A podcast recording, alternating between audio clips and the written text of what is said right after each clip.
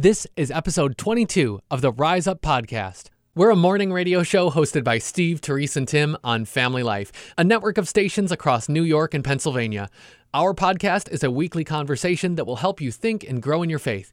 If you haven't already, subscribe today so you don't miss a single episode and find out more about our show at familylife.org. Feel free to stick around a while. We love it when you're here. This is Rise Up with Steve, Therese, and Tim on Family Life. Let's talk about a topic that we don't have a, a lot of experience recently about. Of course, that narrows it down to about 300 subjects, probably. um, but in this case, it's singleness and Yeah. being single. It's been uh, 33 years since I've been single, uh, and and little less for each of you. But uh, when you're not single, sometimes you're like, okay, well, what can I say? Because there's single people listening right now. They're going like, you don't understand. Yeah, right, You're right, not right. in the midst of what I'm going through. So, uh, anybody want to tackle this first? Singleness. Well, and I feel like that that awkwardness is a big part of it, you know, because somehow as married people, we feel like we don't have anything to say about singleness and so we just don't talk about it. And I mm-hmm. feel like that's what a big part of the church does. You know, we spend sermons on Sundays talking about marriage, talking about family, but when was the last time a pastor stood up in front of a full congregation and spoke on singleness? Right, right. It hardly ever happens. I don't know if I've ever sat through a message on singleness. And meanwhile, all of our single friends sit through those sermons Mm-hmm. on marriage and on child rearing and on relationships. And they're just there. And I've heard a lot of those sermons that are preached, well meaning, but uh, they often start with something like, now, if this doesn't apply to you now, it will someday. And gives single people the impression that, well, well, it could, it could go two ways. One, it could be hopeful for somebody who's really hoping for that, but for somebody else, it might make them feel, well, do I not have value until I'm going to be married? Or if I'm not going to be a family person someday, does that mean that I'm somehow less than or or not measuring up or not part of this family? And I had a single friend who uh, referred to the singleness groups in his church experience as being pre-marriage groups. that really bothered him a lot because he thought, well, why don't we have singles ministry that ministers to single people like myself where we are at instead of treating us as people who are just trying to become the next thing, become a different thing? Do we have value where we are right now as single people? And of course, the answer is yes. We can learn from everybody. Tim, you mentioned the other day uh, that uh, age group. Let's, and I'm not talking about single or married right now. Just age group itself. That young people can learn from the elders of the church. The, the older people in the church can learn from the younger people in the church. And I think the same situation that uh, Therese just mentioned, as far as uh, uh, from the pulpit, uh, we can learn as married people from single people, and single people have just as much to contribute to the church as married people with or without kids, and everything, all those in between. So it's it's a body. It's the body of Christ. It's hmm. everybody included, and that means single people, married people, and one should not be put and is not put above the other. The Bible talks about that. It's good to be single, right? Right. Not to mention that every Sunday we hear a sermon preached from something Paul wrote or something Jesus said. We're learning from a single person. right. Exactly. right. Like we forget that Paul was a single person. Jesus was a single person. Now, did he speak about relationships? Absolutely. But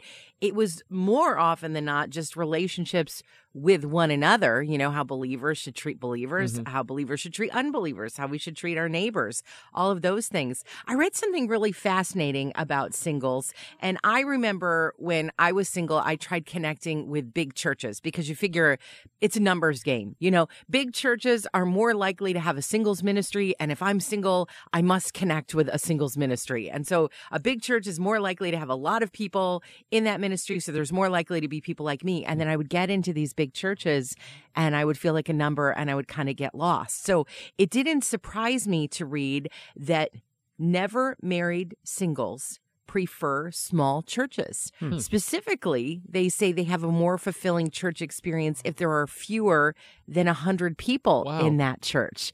And it got me thinking about, well, what kind of churches are those? You know, what's the vibe of that church? What makes a person feel like they have value in a church like that? And I think the key is just that there's an opportunity to serve and be a big part of the church. I mean, if there's 100 people in the church, one person is 1% of that church. Yeah. But if there's 1,200 people in the church, one person is a very small Yeah. percentage of that church. And so it allows someone who's coming to church by themselves to feel like they're a bigger part of something. If you go to a smaller church, keep keep your eye open for people who are coming by themselves. You know, Mm. help them feel welcome. And I think a lot of times those smaller churches, and this is again me making an assumption, but I don't think it's necessarily too far off base. A lot of times those are older churches, and you might see some of those other end of the spectrum singles. I mean, this research was based on never married, but you're more likely to probably see widows and widowers at some of those older, smaller churches. And there's value in that singleness too. It's funny you mentioned. I was going to say you brought up my next topic when you said that term was used. Never married singles, and I think generally we we most of us when we think of singles we think of the younger uh, generation. Uh, but then there's also the never married, and that's okay too, and that's fine. But then yes, what you just said, Therese, you get into the uh, we're all eventually. Uh, there are ex- rare exceptions where both male and female, you know, husband and wife die at the same time. That does happen, but that's rare. Uh, the majority, uh, if you're married eventually you'll be single uh, for a little while, right? Um, and uh, yes, how do we approach those people as well? That's a another ministry, and they have so much to offer. Uh, even I can just imagine the people who are widowed or widow, you know, widow or widower. Uh, ministering to the younger singles about what they've learned during their entire, Wow. you know, uh, journey of marriage, and they have so much to offer, and and we should offer them. I think Therese hit the key. It's like keep your eye open, keep your antenna up for the singles, no matter what age. And the Bible has so much to say, really to say about caring for widows in the church, and it wouldn't exclude widowers also being somebody who need to feel folded into the family of God. And that word family is something I think is really important here because eh, maybe it's a, an American thing, maybe it's just a Western thing in general. We're so individualistic, though. We think we're part of a family if we've got the white picket fence and the people who live in the same place that we pay a mortgage for. But according to the Bible, family isn't something that just happens when you get married and you sign some documents with the justice of the peace or somewhere the court recognizes. Family is what God established in Christ. And none of us are alone because of what he did.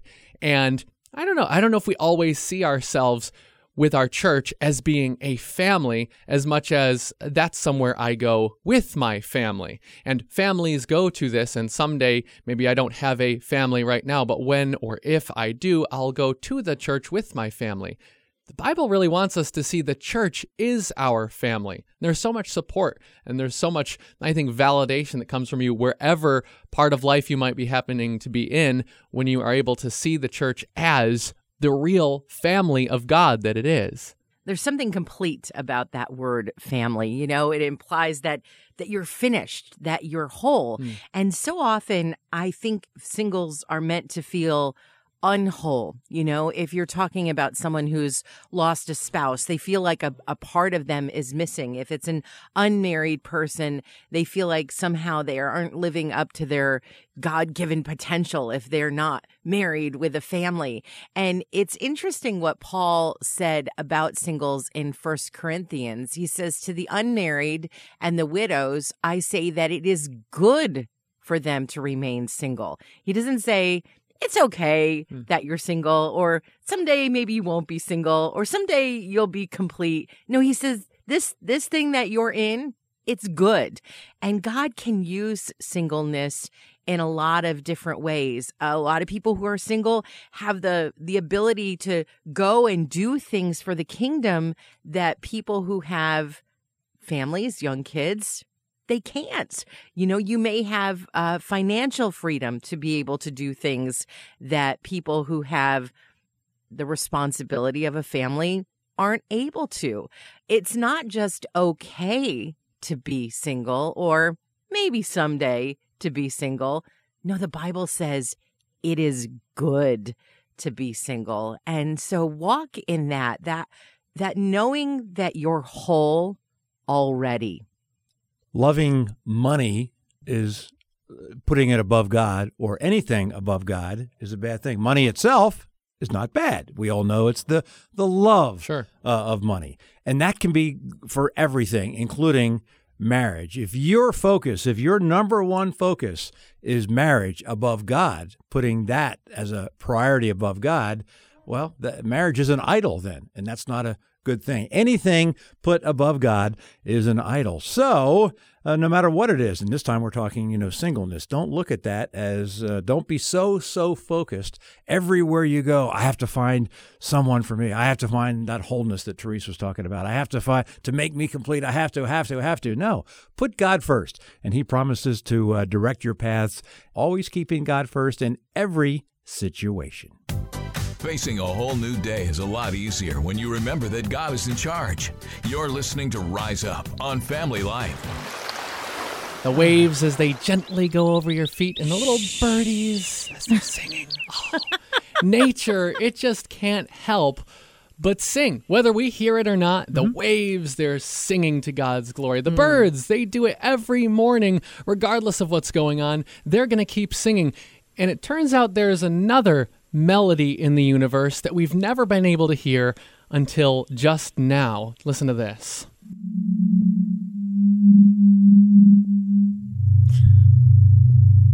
That's what they hmm. call a star quake. Hmm. It's a sound that's been reverberating throughout the universe since God created.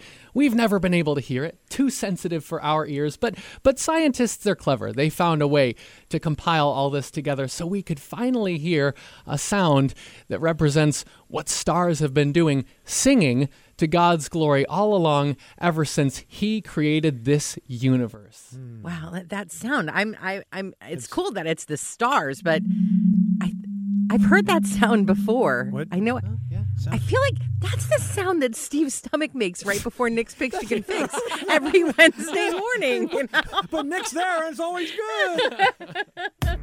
We hope the rest of your day is just as much fun as this. You're listening to Rise Up on Family Life. It was 30 years and just a little over six months ago. I'll never forget the feeling. Uh, Dad, for the first time, and we brought Laura home, and I'll I can picture myself still in the kitchen, holding her. Her head was in my hand. The rest of her legs were down about my uh, mid elbow. Like the football. Exactly, the hold the football hold. And I looked at her and I said, "What do we do now?" I didn't know what to ah. do. I, I mean, you know, the first time, and you have the mm-hmm. no, and and I had a very similar feeling the other day. Hmm. You ready for this? What's that? Now I'm a city kid. I'm not much of a and a suburban kid. I'm not much of a country guy. So Right. I was lost. I looked out in the yard and I thought it was a big brown bag, Uh oh. but no. Uh oh.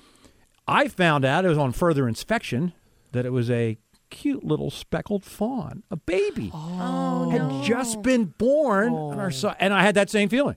What do I do now? I didn't know, so I did the same thing I did over 30 years ago.